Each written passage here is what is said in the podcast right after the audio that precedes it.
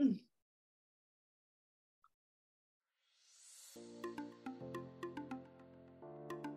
Welcome to the Hypothalamic Amenorrhea podcast. I'm Dani Sheriff, your host, certified fertility awareness practitioner, functional nutrition counselor, and founder of the HA Society, and of course, an HA recovery coach who has walked where you currently are walking. This is the place to come if you care about getting your period regularly. This podcast aims to educate, inform, and keep you motivated on your period and HA recovery track. So let's dive in. But last thing, nothing on the show should be taken as medical advice, so please seek the advice of your physician.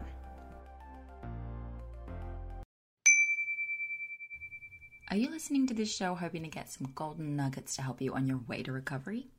Well, great. I hope that you find them because that is exactly what this show is for. But if you really want to take your recovery all the way, completely commit and get on track with your goals, whether they be finally feeling overall healthy, finally getting pregnant, or finally getting back to training, you'll want to join us inside of the HA Society. Not only is this the perfect community to ask questions and get your support and the accountability that you so often need during these uphill battles with body image and understanding nutrition and incorporating exercise, but it's also a hub of exclusive resources for HAs. All of the HA podcast episodes are released in advance and completely ad free, so you can listen on the go to the raw, unedited versions uninterrupted all of the one on one coaching calls, of which we have two a week in different time zones, are uploaded to our private podcast feed so that you can listen to events with practitioners and the past community calls as though they were bonus podcast episodes. Because I know how much you love to listen to this kind of stuff. And in these calls, we cover requested topics like overcoming the weight gain fears, communicating with friends and family about our HA, diving into how HA works and debunking the imposter syndrome that so many of us have around this diagnosis. There's also an entire resources section with lectures, workshops, and training from the past events that are hosted by experts like Sarah Liz King, Laura Lyons, Kaylee McDevitt, Holly Dunn, and many more. As a member, you also get direct access to myself and Coach Ashley in the DMs. So, if you have personal questions or need individualized advice about your recovery, we're in there answering your questions in the DMs, as are all of our other members in the group who impress me week after week with how they show up for each other. It's incredible. It's like women are just all becoming mini coaches for each other. It's so good. The HA Society is really the place to be if you're going through recovery, no matter what stage you're at. Whether you have HA We've got a few recovery periods. We have your back, and we're all your new best friends. So come and meet us at thehasociety.com forward slash join. That's thehasociety.com forward slash join, and the link is in the show notes for you. Okay, on with the show. Hey everyone, welcome back to the HA podcast. Special surprise for you guys because it's not just me and it's not just me and Ashley, but Ashley and a guest. We have Katy Saltsman here. She is a nutrition coach, coach, personal trainer, and she has a really great podcast that all of you guys will love. And I know you all are like looking for the next podcast to listen to. So, Crying Burns Calories. And we heard Katy do a talk at um, Restore and Reconnect here in Austin, which was an event a few weeks ago. And we loved her presentation. She just was, was just totally our vibe. So we're excited to be bringing her into the tribe with you guys to just share her story and talk her her journey and speak her wisdom. So welcome to the show, Katy. Thank you so much for having me. I'm happy to be here. Yes. Please, uh, I I introduced your your titles, but really, like, who yeah. are you? What do you do? What are you passionate about? Yes, that's amazing. So my name is Katy Saltsman. Like she said, I am nutrition coach, personal trainer, podcaster, but really overall, I have this huge mission to teach women how to take back control of their health and their happiness and help them understand that their health is so much more than just physical. It's mental, physical, and emotional. Mm. Mm. Love it. Yeah. yeah. And so we were we so wanted to have you on show because we knew you had first of all you had a history with HA, which is a mostly a prerequisite for being on the show so that you can understand. But what what was your what's your experience with just like total burnout, losing your shit? yes. I mean, I've had a couple of them along the way, um, leading up to being in my mid 30s. But honestly, the biggest reason that I do what I do is because I went through this phase of burnout, of losing my cycle, of not really understanding who I was, of really only finding myself in the fitness realm, trying to change my body. And that was what my main focus and goal was in life. And I pushed myself way too hard. I was so disconnected from who I was, so disconnected from my body. And I thought, like, this can't be health. This can't be what healthy looks like because I am the least healthy person mentally, physically, and emotionally right now. Um, and to the point where I, I literally had a breakdown. And I was speaking on this at the event. I said, I remember sitting there thinking, I can't do this anymore. And so I decided that there has to be another way, and I'm going to find that and figure it out. And I did. And now it's what I teach women how to do. It's what I base my career off of because I was so broken. And I'm like, if I can feel this good in all aspects, um, that I would be doing a disservice if I didn't teach women how to do this. Mm. Yeah, I do think that we all have like a responsibility. Yeah. pay it forward. So, so what we on this show we love like the actual story. Yeah. notes, but like the story. Mm-hmm. Um. So where I'd love to know like what led you to the path where you like first thought you were doing like what you were doing was serving you do you know what i mean like how yeah. where does it really begin yeah i i think a lot about this because i wonder like how did i become so far from who i was like meant to be uh, and i think a lot of it like one was a perfectionist mindset my entire life but I think the overarching theme for me was trying to fit into a box that I wasn't meant to fit into. I was pulling in these different pieces of my life. You know, when I was younger and I grew up in a really, really conservative Christian house, which I love my family, they're amazing, but that really is where my like perfectionist mindset started of I have to look a certain way, be a certain way, put a smile on my face. And then that led into, you know, later years of my life, the teens, the high school, and then social media. So I'm pulling in trying to what my family told me I should be, what society told me I should be, what's um, popular on social media. And I'm pulling all these different aspects in it. And I'm trying to fit into this box that literally is not me at all and isn't meant for me or my body. I'm just trying to look and be a certain way that I thought that I should be.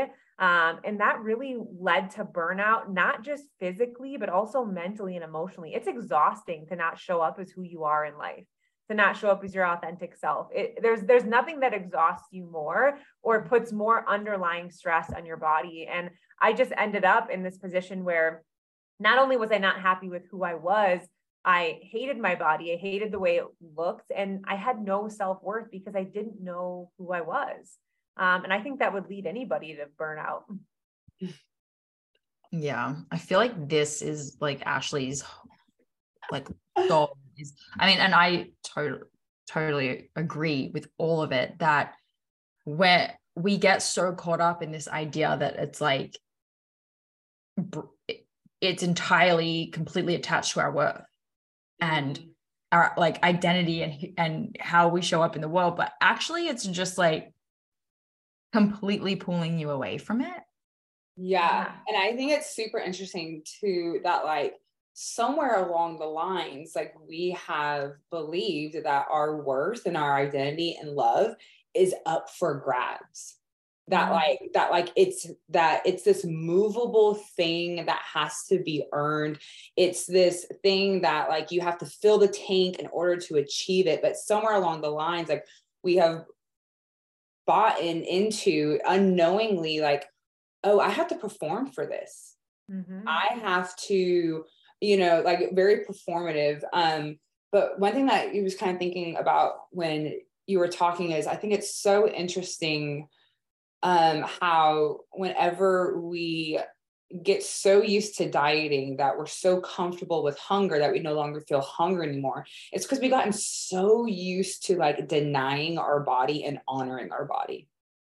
Yeah. And that little rabbit hole led me to how that even is with women who are like recovering, like getting dressed and wearing certain clothes that no longer serve you. Like there's just so much I think as women that like we do that actually doesn't serve us all for the potential to earn love, validation, a spot, status, something, right? And it's just like peeling back those layers of okay, does this actually fit me? Like, or am I trying to fit into that box? Like, how much of what we do, how much of the clothes that we wear, or that we force to, or that we, like we force ourselves to wear or to look like, is really just so that we get into a box, so that we literally fit into a box, so that we fit into a pair of jeans, so that we fit into this yeah. gym culture, so that we fit into this other culture, so that we fit into the approval of others.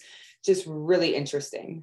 Yeah. And a lot of that is basing your worth solely off of the way that you look or trying to fit into something that you're not. And when you're basing your worth off of that, your your self-worth will never be there. Or, mm-hmm. you know, if you're basing your worth off the way that you look as your body shifts and changes as you go through things in life, as trends change, right? Because even society's like definition of beautiful is constantly shifting.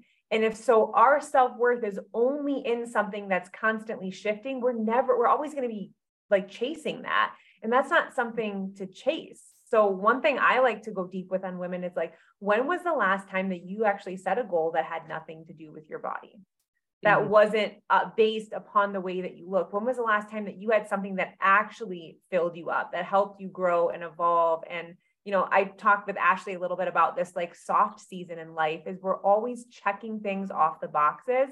And is that even meant for us? Is it even serving us? How do we do something that gives back to our body instead of takes away? And when I say gives back to our body, I don't even mean the way it looks. I really mean mentally, physically, and emotionally. Because most of the things we're doing are completely draining and depleting us.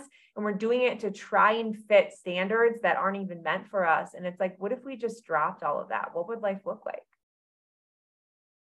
Yeah. So while women go through recovery, there's this point where we have to realize the body that you may want and has been told is validating worthy is a body that will not menstruate for you. It will not produce produce hormones for you. Like you will not get a bleed at that body due to your genetics, right? Due to the way that your body's made up and how that is different than somebody else's. And so it's really at this pivot point of do I let go of what is literally draining me and has mm-hmm. put my body in a burnout. Like your actual body is like, yeah, we're just like not doing this anymore.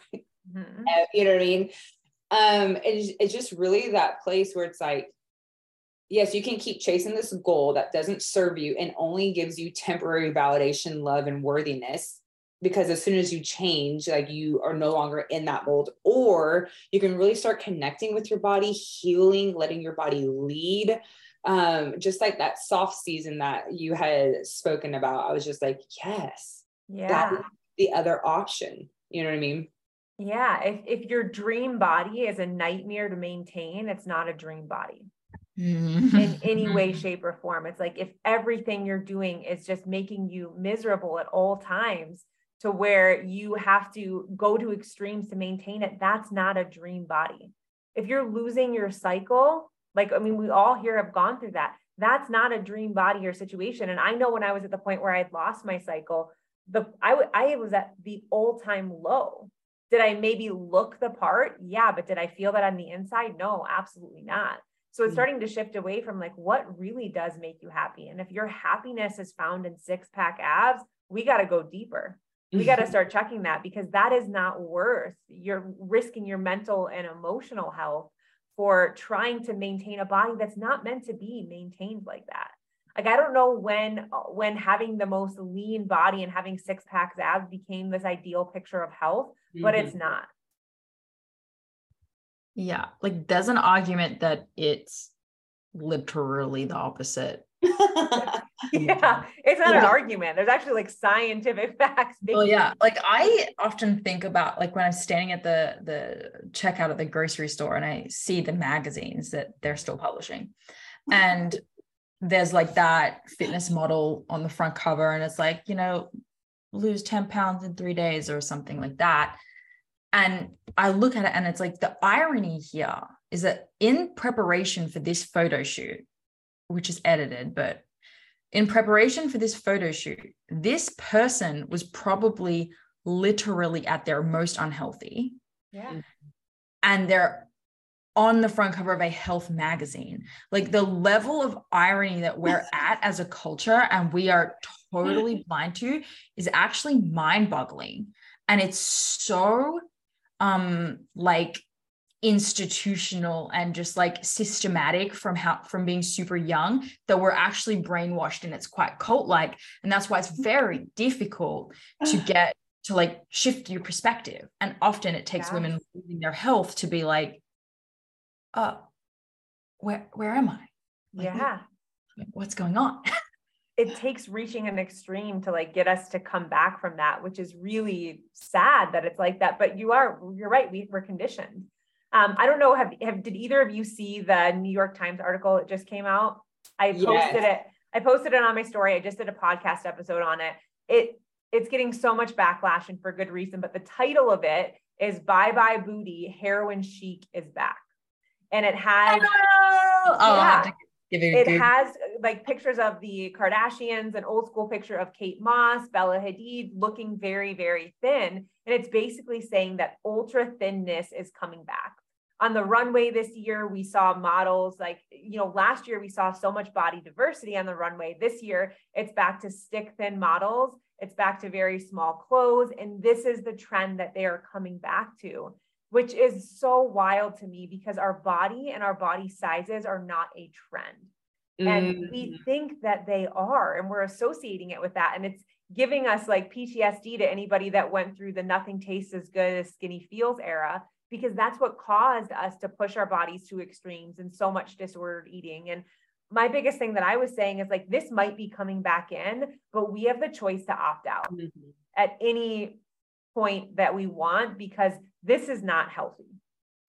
Well, we talk about all the time, whether it's our community calls on the podcast or whatever, is that there has to be this level of shaking, right? So we just get shaken up or like, where are we? And then there has to be this level of like, obviously, we need confidence to develop this. And that's what we're working on as we heal, right? Because that's really the like, mm-hmm. but we have to get to this point where we're like, you can choose to do that, but that's not an invitation for me to join. You know what I mean? Yeah. Like there's there's so much power and be like, okay, yeah, but that's like not for me. Like, thank you, but that's not for me. I mean, I just don't understand where we've gotten to this point to where it's just, oh yeah, I'm just gonna do it and no longer pausing and like, but is that for me? Right. Because a lot of the issues that we run into is so and so is lean and they have a cycle, even though we don't really know whether they have a cycle. Mm-hmm. Is, is, it an ovulatory cycle? Um, are they on the pill and they think that they're having a cycle? Just like all the things, right? And um, one of the things is like, but like at the end of the day, you have your life experience of when I got this level of lean and when it took me this much effort to get this level of lean, things did not go well. And because I have this firsthand experience, I'm going to opt out of that heroin chic is back. Yeah. you know what I mean? There's so much power in that if we're willing to not believe that our body is against us and it's just malfunctioning because it's mm-hmm. not heroin chic thin. Yeah you're exactly right. And what what's crazy about it is that so many of our builds aren't even like I have an athletic build. I will never, even if I went to extremes, I would never be that small. Not that I'm even willing to do that or compromise that anymore. But what we have to understand is going back to like our body sizes are not a trend. Our body sizes are what they are. The way our body is is actually so beautiful. And the more we can embrace that and work with it instead of constantly trying to achieve something that not only will never achieve, but in order to do that, it's extreme calorie restriction. It's pushing our body to crazy limits with workouts. And also, it's compromising our mental and emotional health. And it's just not worth it on any level. Mm. At a minimum, it's a complete waste of your time. Yeah. yeah. That is what's so bothersome to me is like in the few years, like in the, the handful of years that we've been recovered, we have produced significantly more for our communities and our families than we did literally, like but like literally produced. Like yeah, yeah. i mean totally But like the the headspace the time that you get back like this i don't know if this sounds just like super feminine feminism or whatevs but yeah. like i feel like this focus i know that this focus on having this smaller body and like make like forcing ourselves to comply and spend all this time this effort and this money on complying making our body comply. One of you guys said something um true i think it was might have been you ashley that was like oh damn it i don't remember ah, i don't remember but i really liked it that we could we could just be doing we, we could just be doing so much more yeah. So much better. Like we, the three of us here, like shouldn't even have these jobs. Like I just want us, like the whole world to be doing other things. I want these women who are like tied up in trying to be smaller to be like in the laboratory, like solving yeah humanitarian issues, you know, like big, big stuff that a bunch of people here are 100% worthy of of doing, but they just don't want to gain weight. Yeah. One of the things I'll ask women is like, in an ideal world, if you weren't controlled by your thoughts around food and your body or by stressors in your life and the anxiety that all this has caused, if we took that out, okay, even though it's hard to imagine because we're so mm-hmm. consumed with this every single day, what would life look like for you? What would you do? you know and typically the first answer will be something along like something that has to do with working out right because we're like conditioned like that's what we want to do and focus on but i have clients that are you know trying to run in order to lose weight just over stressing their body out they don't even have a cycle their hormones are off all these different things but yet they're so focused on that weight loss and they're like well i don't know maybe i would like maybe i would do pilates or maybe i would learn how to ski or maybe i would take a dance class and it's like, why are you not doing those things? If that's what brings you joy and that's fun and that's a healthy way of movement, like, why are you shifting away from those things and doing something that you can't stand that's overstressing your body? Again, and, and if we even take it out of the physical, you know, I talked about this again at, with um, Kaylee when I was speaking there is that like when we're dealing with self worth issues, it doesn't just have to do with our body, but it overflows into every aspect of our life we don't go after our hopes and our dreams. We don't go after the business that we want. We don't make the moves that we want because we're so self-conscious and we're not showing up as who we're meant to be and like that's the biggest disservice that you're doing is you're holding yourself back in every aspect of your life not just physical i was trying to voice this to somebody i was thinking about how like we're going to launch this cert right? Mm-hmm. and i was like imposter syndrome's hitting all you know like you know like all the normal things. And i'm like trying to voice this to me? No i know yes probably on a polo on like a rant. And i don't even have it figured out but i know it's connected. So here i go attempt 21 to voice this thought that i'm having. And in my head i saw myself being like well if i was just skinny leaner and our cover would look this way i can hide behind it but I'm not. You know what I mean? And it's just like, it's just so much realness is out there. And even me recovered feeling just really comfortable in my body and all these things, there's still this draw to like, but almost that like leanness and thinness is this mask that we wear mm. to hide behind you know what I mean? It's almost a clothing that we wear. It's a mask that we hide behind. So it's long as you have the ideal body, you do not have to try in life. It will just come to yeah. you. It'll just, you know what I mean? Or like, it's just okay. Bullshit. Because as soon it never, because yeah. you you got there, Ashley. Oh They- yeah. You were super lean and super jacked. And I think you got shit for it personally. it's Right? true. I got nothing but like uh It's like, so I'm just, I just want to put that out there that like, Yeah. we know from experience too, right? Yeah. Like, Mhm. yeah so i think it's interesting that even so you're like coming from that extreme that level of leanness that level of being jacked that level of having that package that everyone would say was ideal and yet i didn't because it took so much maintenance because it does take maintenance and it does take effort there was no room to actually try fail even if you fail you know what i mean? That like I don't know how to explain it, but it's almost as if we use leanness to hide behind so that we don't have to feel failure in some mm-hmm. sort of way, right? Like, you know, like we're like, okay, well, I'll go to this event, but as long as my hair looks good and my body looks lean, then mm-hmm. it's okay, you know, like whatever. At least it was a good, you know what I mean? Night. No, it wasn't a good night. You didn't connect. Like you didn't put yourself out mm-hmm. there. You weren't vulnerable. You hid behind your like, I don't know. So that's the thought. There, there's take 21. I still don't think I got it out as clearly, but it's getting there.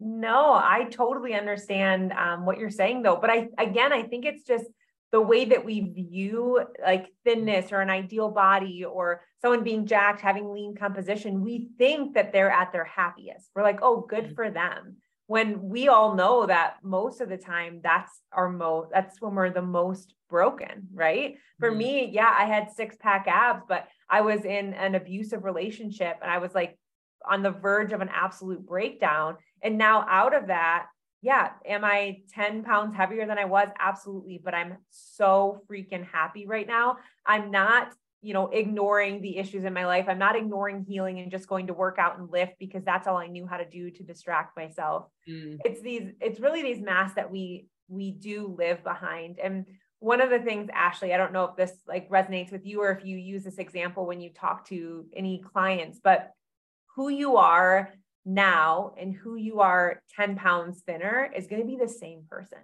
That does not change you. We Mhm. think that, oh, I'll be happy when I get to this weight. I'll heal my relationship with food when I get to this weight, but it doesn't work like that. It, you have to truly become happy, and then maybe you'll get to your healthiest weight. Maybe it's what you're at right now, but it's healing your relationship with food and becoming your happiest self that's going to get you to wherever you want to be with your health um, which sometimes our goals that we set aren't even ideal goals that we should be setting. But I feel like that's a different conversation. Great conversation, but yeah, I think it's one of those things where I do think I think that we think happiness is tied to a certain body composition, right? We're like, Mhm. How do I well then how do I be happy outside of that? You know what I mean? And I don't this is a theory, it's out there. Take it or leave it, take a grain of it, disregard it.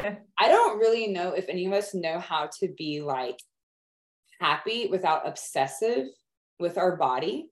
Like, I don't know if they actually, unless like you just let your like stop controlling your body.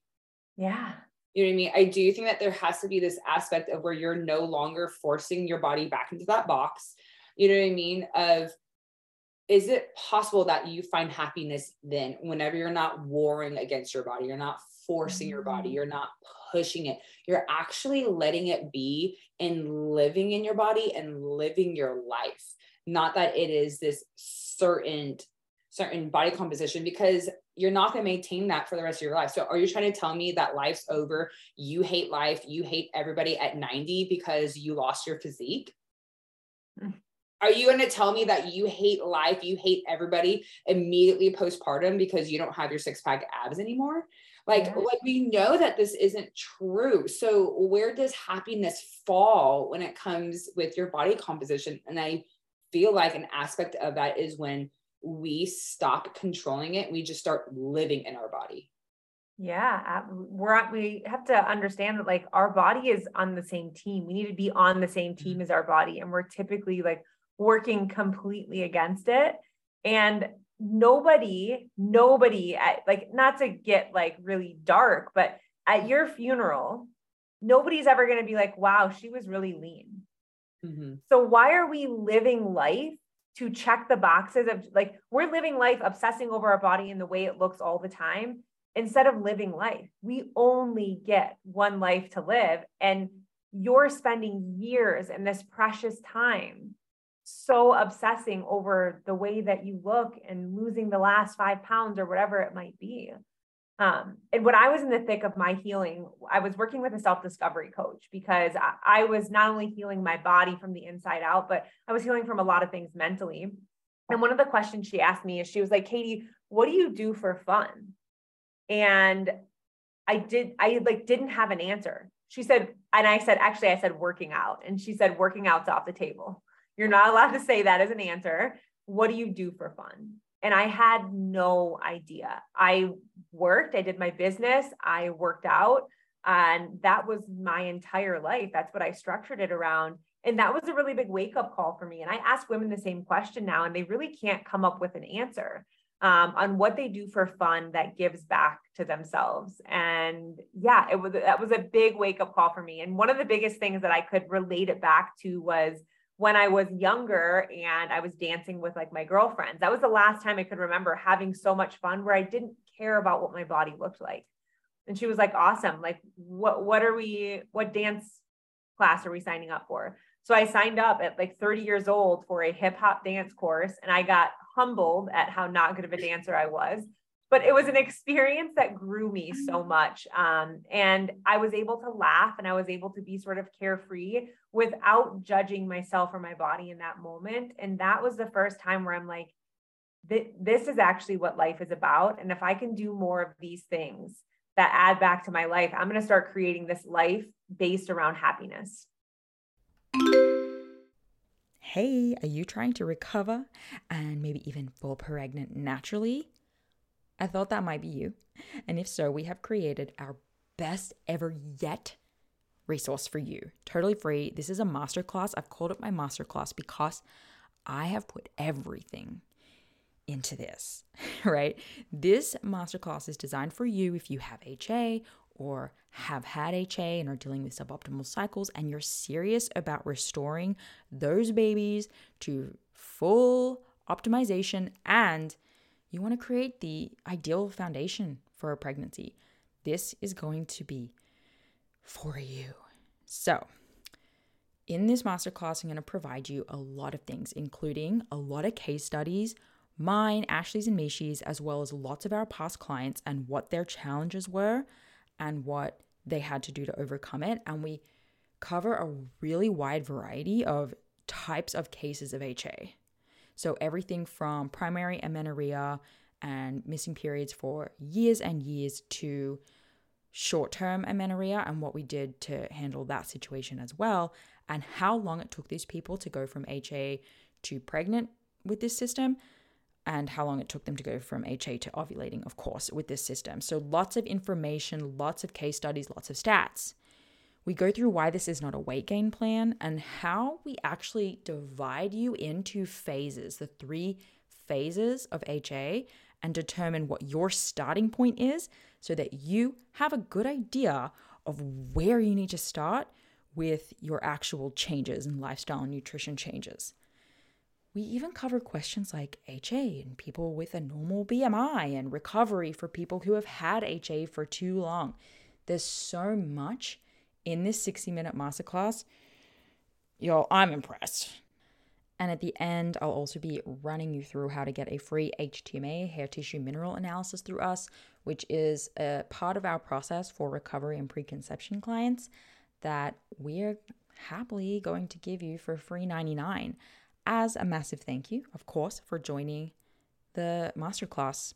So go to thehasociety.com forward slash masterclass or head to our website and you'll find a link for it and find when the next available presentation is going to be. That's thehasociety.com forward slash masterclass.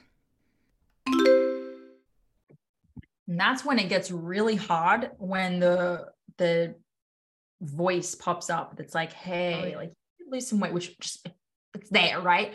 Yeah. Um, it pops up, it gets very, it gets very weak. It really loses its power when you have all this evidence and this experience and your life is full like i'm like too busy, like having fun to like yeah. do that stuff. And yeah. I would love actually, because I, I do want to ask you about the goal setting thing that you do with your clients too. But I yeah. would love like any tips that you have with um when it's cropping up, that thought is is popping up, like that it's a distraction, right? It's trying to take us away from like this amazing life we could be living and yeah. this fun that we could be having.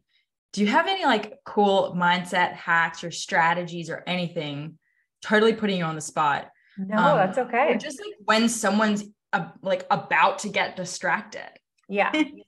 Which makes sense because we're conditioned mm-hmm. constantly mm-hmm. to be like, oh, this fits a little bit tight. What diet am I doing? Mm-hmm. When am I mm-hmm. like, how am I immediately what like am I crushing? Neurological pathway. This fits tight. Yeah. So, like, and your brain goes down the pathway. How do you like pull it back? it's it's that masculine energy that i think we're all conditioned to instantly go to and it's hard like look i'll be honest it takes practice i wish i could say there was one thing that was like this is like the ultimate hack but really it takes practice because your mind is conditioned a certain way so in order to recondition habits patterns and behaviors that takes time it takes earning a little bit of trust and it takes trying something new. But I think the biggest thing is creating a moment of intention around that. It's like, okay, so if you are feeling like you want to change your body, instead of my biggest thing is always doing things that give back to your body. 1200 calories doesn't give back to your body. So if you want, if you're feeling like maybe you haven't been making the healthiest choices, cool. What is one thing you can do that's giving back to your body? What is one thing you can focus on that?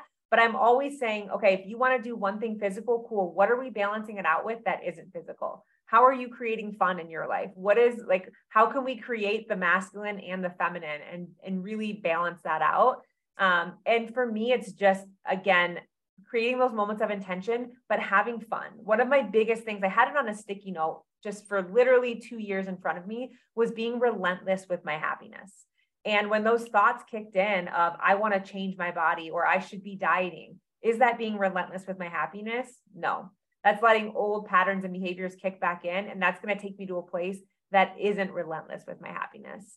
So my thing is I, I, always keep sticky notes in front of me for little reminders because when that voice in your head kicks in, um, again, it takes practice to turn it off. Yeah. Yeah. We don't, you don't lack the discipline to work out. Like that's not a muscle you need to flex anymore. No, we don't need to work on that anymore. yeah. Like when that's why I love that. It's like when it, comes up, like, well, what's something that's more fun to go do? Like, go do that. Yes. Yeah, absolutely. And then if that fun thing like really isn't speaking to you, you know, then maybe you you're starting to head into that direction of balance. But it's like, I love yeah. that. Okay. Awesome. Goal setting. I want to hear what this is that you do with your clients. Because mm-hmm. obviously goal setting when people hear that they think of it in a specific way um and it's like i'm gonna run a marathon or i'm gonna lose x yes. amount of pounds or maybe it's even like i'm gonna get my period back and it's like that's my goal what's yeah. your take and why is this so effective for you yes um one thing i want to say which is wild is a lot of women when they say they want to get their cycle back their plan to do that is wildly inaccurate of how they're going to get it back. They think they need to be healthier and do more to get it back, which is actually the opposite, but that which is just wild. But when it comes to goal setting, I I ask every single woman that I work with, whether you're in my small group, my one-on-one, I say, tell me about your goals for 6 to 8 months. You know that not a single person ever I've worked with hundreds and hundreds of women. Not a single person has ever given a goal outside of their body, outside of weight loss, outside of strength, outside of composition change. Like, not a single person has ever been like, oh, I want to do this in life. Or, you know, I really want to just like, I want to feel more confident so I can go after my hopes and my dreams, something along those lines, which I, I'm okay with because I dive deep with that. But my one question is if your body is off limits, you're not allowed to set goals related to your body. What do you want to do in life? What goals are we setting that don't have anything to do with this? And I just had this conversation with my small group two weeks ago. And I have this 60 year old woman named Donna in my group that I absolutely love. And she's struggled like for years with just diet to diet to diet. And she said, You know what, Katy, I really want to learn Italian. I thought that is fantastic. That is so amazing. And then last night on our call, she said she took her first Babbel lesson and her face was just like lighting up and she was so happy and excited and she told everyone what she learned. And it's those moments right there where we don't realize that like she would have never done that. She thinks her goal, her only goal in life is about your body. And so if you can do anything, get anything from this podcast, it is set a goal for yourself that doesn't have anything to do with your body and start going after that. Because if you want to work on your self worth and how you view yourself outside of your body, then we got to start building that up. That's the muscle we need to work. Yeah, I like that because what what people are actually saying is when I'm thin enough, mm-hmm. I can do this. Yeah. I can do that. I just need to get there. So any energy spent not focusing on that is like keeping me away from my goal of learning Italian. And you're like, yeah. that's nonsensical, right? Yeah. Like, well, I think this kind of goes back to that we view our body as a piece of clothing, meaning that, like, in order to do this, I have to get dressed. And so I put this on in order to do it. Mm-hmm. And it's just like, where did I ever, like, when did that start thinking that? Because, like, you look at kids they wild. They will do whatever, clothing or no clothing, right? Like you, you, you know what I mean? Yeah. Um, yeah, like I have this group of kids who play in like you know this. I mean, like my street. Literally, they're probably like the last kids on earth that are playing outside, but they're outside all day, every day. And the things that they do, you know what I mean? And like my little one, the things that she tries, the things that you know what I mean. There's not this let me get ready. Let me look like something before i go and do this. Again going back to it being a mask of what like what if i fail? Mm-hmm. i don't know. I just don't know where we came to the point where our body was like a clothing item. No i i totally i couldn't agree more. And one of the craziest things is like for women if you ask them like do you believe you're more than your body do you believe like your worth is so much more than your body and they say yes. And it's like, well, why are we not treating it like that? Why is that our only focus every single day? Why is it the only piece of clothing that we're putting on is the way that we look in our body? If you believe that you're more than your body, if you if you saw your best friend and you were like, yeah, she's so much more than just her body, she's this amazing human being. That's how everybody views you too. And it's time to start viewing yourself like that and treating yourself like that. And what if that shift was the shift that you needed to get your cycle back, to create this happiness in your life, to be the healthiest version of yourself. And when I say healthy, that doesn't mean it has anything to do with your body. Mm-hmm. Mm. Love it. Sort of let, and I, I know we we're like shorter-ish on time, but this is like kind of a left turn. When I when I hear stuff like this when we're all totally in agreement but i sometimes slip into like if i were a client what might i what might i push back on? Like what might i be like well but actually um and one of the ones that comes up because i hear it is uh but like just the, the fear that others will see us like that this strong belief that other people really do prescribe subscribe, prescribe, subscribe. Really subscribe. do subscribe to that. Yeah. And I mean, I just want to be like, well, screw them. you know, well, you can't control them. Well, but I think that goes back to that invitation. They they they likely do. They likely do subscribe to that. I mean, I think about like the older generation of women who probably still subscribe to that. And is it like it's not just us that are exiting out of that, right? You know what I mean? But like it's very it it is real that I'm sure. I mean, like I have some clients who have some like their moms, my goodness. Let me write an email. you know what I mean? Yeah. Um, can say some really horrific things based on do you think you're gaining enough weight? I think that's enough. I think we've gone too far. I, do you really need to do that? And so the biggest thing that I see out of that is like, can we have compassion for your mom that that's where she's still at and that's what she's mm. still struggling and that's how she views herself and everybody else. And that is true. But mm-hmm. is that the life you want? Because we're going to have to do something different. Yeah. Absolutely. I, I mean, I think compassion is the perfect word for that. And then I also think it's important that we create the necessary boundaries and create that new environment that we want. I talk all the time about changing the conversation around health, and I try and emulate that in every aspect of my life. Like, you will never see me walk into a room full of my girlfriends and compliment their bodies and talk about what diet we're on. And that's all I did for years. The only thing I talked about was my body and my diet, and if I've gained weight or lost weight, and how comfortable I am in my skin. That's not a conversation anymore because that's not getting to know somebody. Like, can we stop having these surface level conversations with women? Because it's not only uncomfortable for us, but it's uncomfortable for them and it keeps things going in a direction that we don't want. So I set the boundaries with my mom. Like I I love my mom, but she's very much in that mindset. Mm-hmm. And she knows that like we don't make comments about our weight. And if we're in front of my niece and my sister and we're taking this awesome, fun, loving picture. And you're like, you don't say, I hate the way my body looks or I look overweight in that picture. My mom knows not to do that now because I've asked her not to. I'm not scared to set those boundaries. Mm-hmm. And I don't do it in a disrespectful way, but I, you want to start creating this really healthy environment for the people around you and know that, like, my relationship with you means so much more to me than anything you have to say about your body.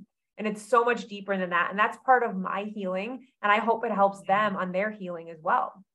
Well, yeah, because I feel like they've never had anyone be like, "Hey, let's talk about something other than our body," or. "Hey, those comments, they're you know what I mean." Like I have, like we have, um, she's almost two guys in February. I'm gonna be that mom, like, oh my gosh, she's almost two. but I'm very mindful of who I let her let anyone watch her because it won't be someone who's talking about going on a diet. It won't be someone who's talking about how they hate their body. It won't be someone who's talking about so and so looks like this. Like that is just that. Now, can I control every dialogue? No. And I hope that whenever we get to that place, she sees me model how to navigate that. Right. Mm-hmm. But before I can even get to that, that's something that I have to live myself. And by living that myself, my mom has realized hey, like that's just not how this relationship is flowing anymore.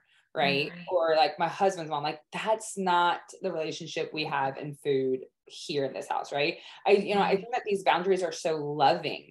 That's loving, but it can be confrontational because mm. they've never had someone model that for them. They've yeah. never seen what can health look like outside of your body. Yeah it, is it is a hard conversation to have and it's uncomfortable at first. The best way i look at boundaries is they are there to improve the relationships in your life not to take away from them. Um, so whenever i'm explaining boundaries i always try and explain that like this is going to help us have a better relationship. So true. That i'm glad i went i'm glad i put you guys down that rabbit hole because i think it's like it's well and good to believe one thing but we also just need to like touch on fear of the opinions yeah. of others. Mm-hmm. It's huge. Love it. Okay. Mm-hmm. All right. This is awesome. Before I ask another question, Ashley, was there anything you wanted mm-hmm. to like pick Katy's brain on? Yeah, well, quickly, what did the soft season look like for you? Like, mm. what, like, like, mm. like, what mm. did you have to step away from? What were some things that you're like, oh, I can't believe because a lot of times people think that soft season means sitting on your couch and doing nothing. And while mm-hmm. trust me, I've learned to embrace that and I love it, but there's so much more to rest in a soft season than doing nothing. And while I think that's super important and like we do need to get comfortable with doing nothing, that's a whole that's a whole other thing. Yeah. Yeah. rest is also like that is also going to push you forward in the direction. There's a lot of there's a lot of um yeah there's a lot behind that. But as far as what i did i pulled back completely from working out. So my soft season i had lost my cycle. I was losing my hair. And i again i was like this has to change. And i had some doctors have some serious uh, serious talks with me. I mean, I had my hormones tested, everything. I physically, like, my body was producing no progesterone, everything was thrown off. And also, I was super unhappy. And so I pulled back from any sort of working out, any sort of lifting for three months. I'm a trainer. That was the hardest thing I ever had to do, but the best thing that I did because it wasn't serving me. My body, I, I was using it as an outlet to push away from other things. And I had to heal what was going on in my life. So um, my soft season looked like a lot of walks in the sunshine, putting myself out there, meeting other women. I chose to not look, I'm single right now. I've been single for 15 months. I chose to not put any, um, go on any dating apps, not distract myself. I needed to feel fulfilled. And I had reached for fulfillment in every other aspect of my life instead of finding it with myself. Um, so my soft season was that I would I would wake up in the morning and I would do like a little bit of yoga and mobility and some journaling, which was never anything that I did. Um, I went for walks in the sunshine with my dog. I started going to these events in Denver, these community women events where I was connecting with women. And like, look, there's so much value in true, true connection um, and meeting people and getting in the room with people that lift you up. Uh, and then I, I, for me, the soft season was really transitioning my business from this physical health aspect to mental, physical, and emotional health. And all of those things, like I feel more aligned in my life and my body and my business than I ever have. And it was because I took that season of softness and I didn't focus anything on my body. And I focused on how can I build more connection in my life? How can I love myself more? And how, how can I build more connection and community and create a safe space and environment for women? I love that for so many reasons because it's like we talk about this all the time is that you have to reconnect with the feminine energy and connection. And that's like kind of like what I I feel like that's what I heard is like this yeah. reconnecting with the feminine energy. I was talking with one of my clients of like I function so much in the masculine that's always going to be running in the background. I don't need to practice it anymore. It'll yeah. it'll always be there. It'll pop up. It's like it's like it will, all, it will always be there. It'll always it is not going anywhere. I put too much time and effort into that sucker. It is not going if but so anytime that there's an opportunity for growth, I do now reach for a feminine energy aspect because yes. it is the deficit that I do function in. And so therefore like I don't need to worry about being more disciplined. Yeah. Anyone with HA does not need to worry about being more disciplined. Okay. No, if anything, we need to reinvent what actually discipline is. And did you know that there's an ebb and flow is not the opposite of discipline? Yeah. Like it is not the opposite. It is like the partner to it when it comes yeah. to feminine energy anyways i just love that because so many of us need to like embrace that and maybe that means taking some things off our oh, plate. yeah. Exactly. That 100% it's not what can we add to it it's take away. One other thing i did that i didn't mention is i was a group fitness instructor. I was i taught at equinox. I was like the best but ever instructor. I did the HIIT classes. Like that's what i was known for. That's what i built my name on and I stepped away. I haven't, I mean, I taught on stage um, at an event last weekend, but outside of that, I haven't taught in a long time since I left Equinox because I had to pull away from all of those masculine energy go getter things in my life because they were not aligning with me anymore. That doesn't mean I don't care about my health. That doesn't mean I still don't like to work out and be fit. I like to do it in a way that serves my body, not takes away. And what I had built, everything was just taking away from it. So I had to just stop and relearn before I was able to pick it back up. Like that. Yeah. I think that, okay, like our like takeaway homework for everyone listening is what like journal prompt exercise here like what should what could a soft season look like for you yeah and how are you approaching recovery that's not serving you in a way that that could i think that's a really good exercise for people to yeah. consider i love it I like find, I said, forget hot girl summer, soft girl season. It's time. yes. Well, it's like easy said, easier said when going into winter for sure. Yeah. But that's only one side of the hemisphere, right? The other side, yeah they're going into that really frustrating season that's always harder for our clients for some reason. Um, something that I've that I think ugh, I feel like I'm just losing my thoughts and I keep having to write them down so that I don't so that I can come back to them. Um don't worry about it though. I didn't write that one down. It, I'm like out of it. I feel bad. I'm not remembering my question or my my thought, but it was like That's okay. it was important because it was I feel that I see clients often sharing that they're approaching recovery um, in such a way that they're doing everything they can and are checking all of the boxes. And they would like to know what more they can do.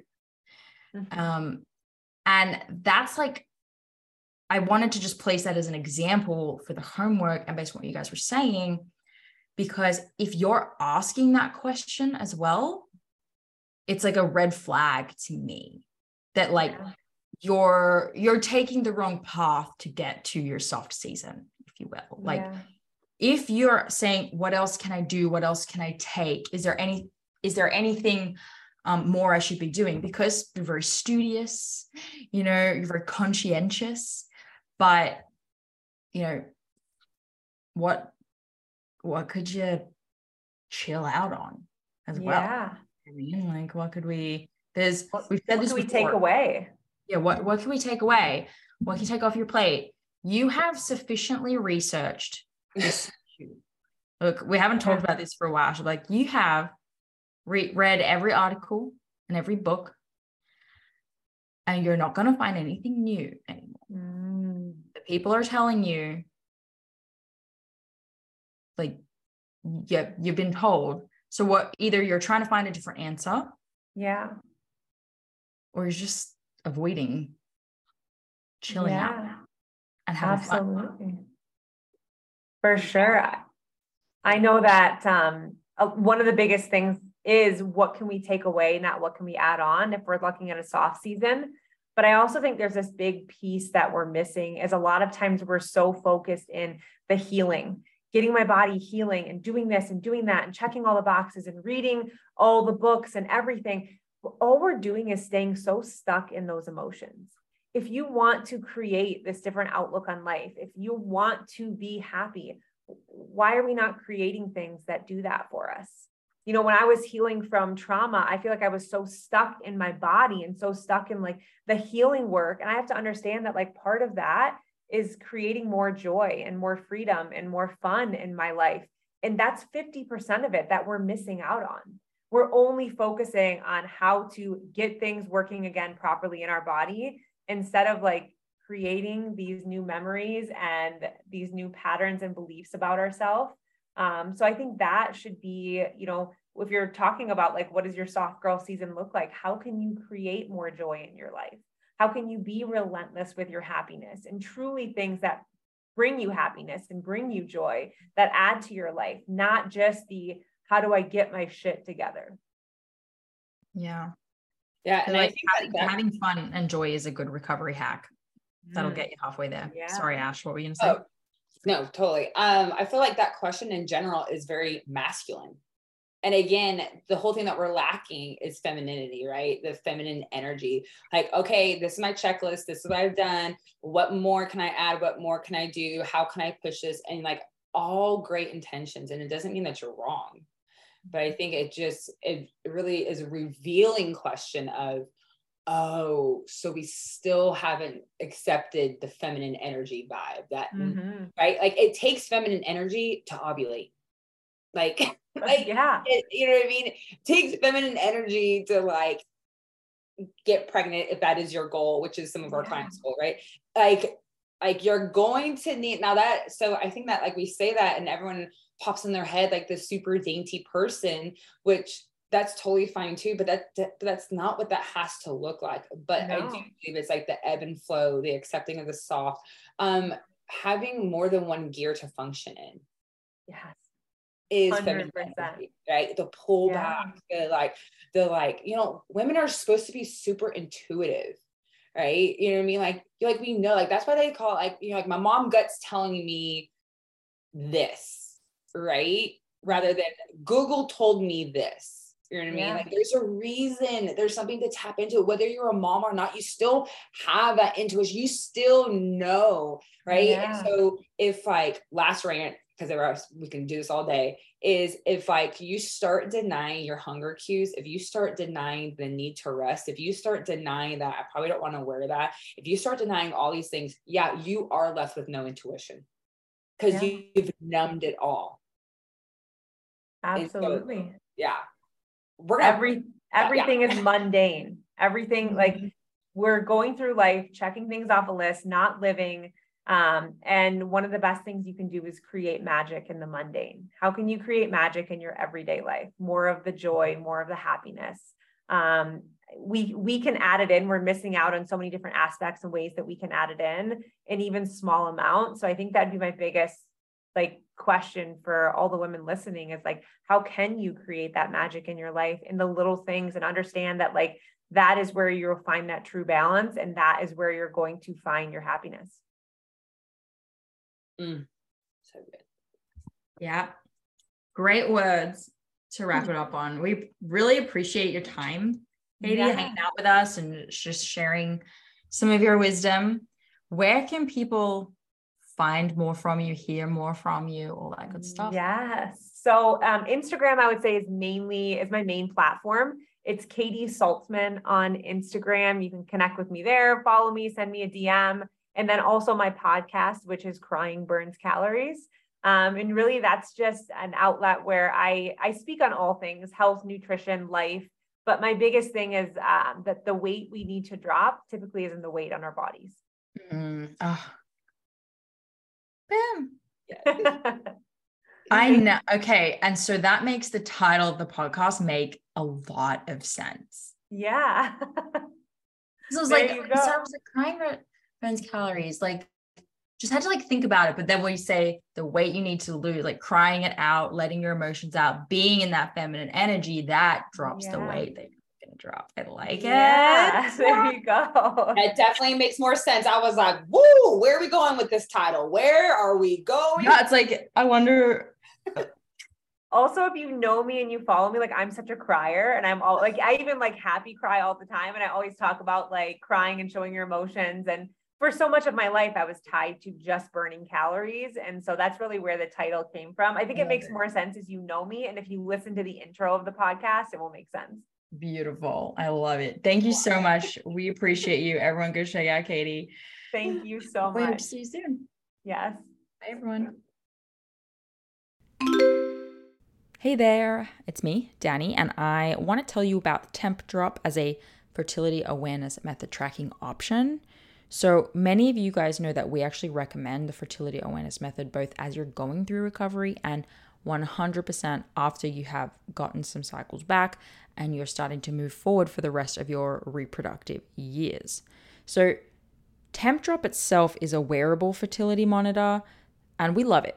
It's a wearable device, so you put it around your arm, and you can use that instead of taking your temperature manually with a thermometer each morning. So, I'm personally a big fan of the manual tracking, all of us at the HA Society are, and that's the method that we use, you know, just using a good old thermometer.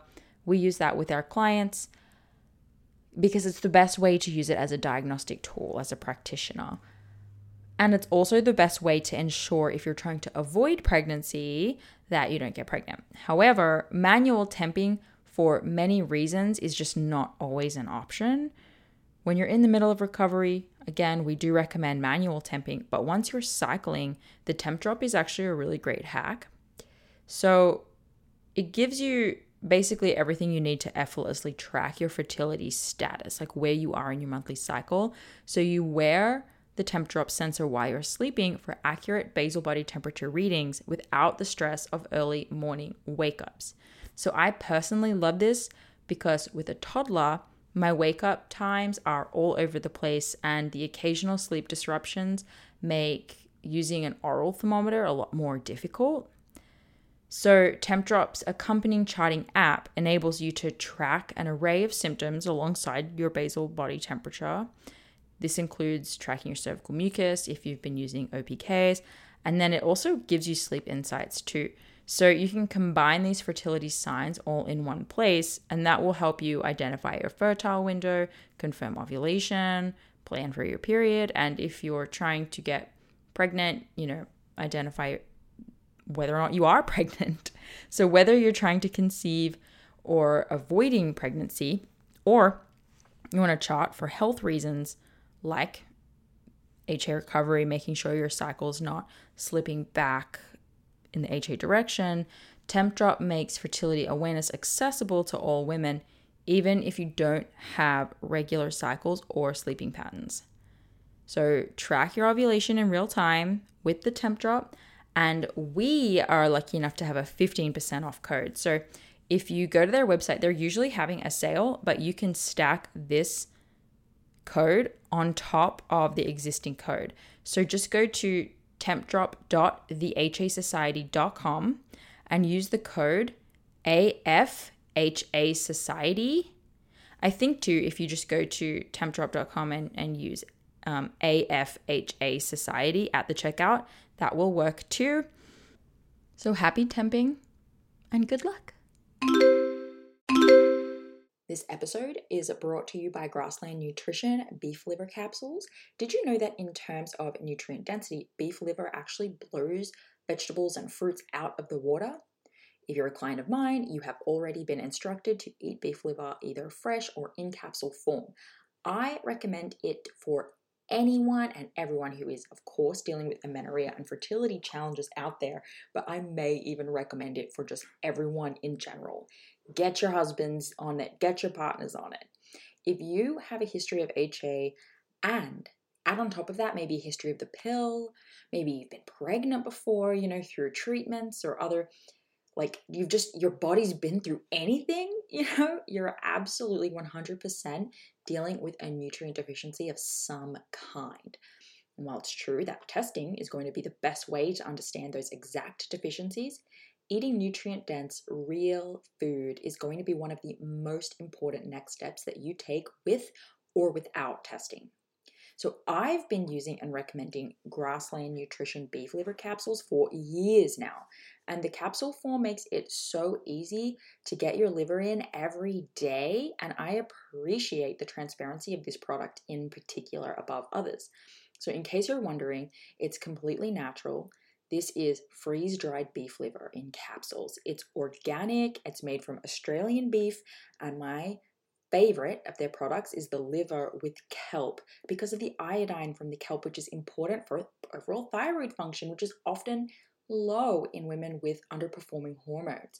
So rather than eat seaweed snacks every day, I get to take this beef liver with the kelp for my iodine. So if you're recovering or working on a fertility journey right now, do not skimp the nutrient rich source of beef liver. Get 10% off your order with the HA Society and support your favorite podcast along the way. They ship to most countries, so you should be covered. Just go to grasslandnutrition.net and use HA Society, just HA Society, at the checkout for the 10% off. That's grasslandnutrition.net with the code HA Society. Thank you so much for listening today, guys. Please subscribe to the podcast, and if you could head to iTunes specifically and leave a rating or review, that would help so much because it makes it easier for other people with HA who are Googling around to find the podcast really easily. So if you do that, you're doing a service to all of the women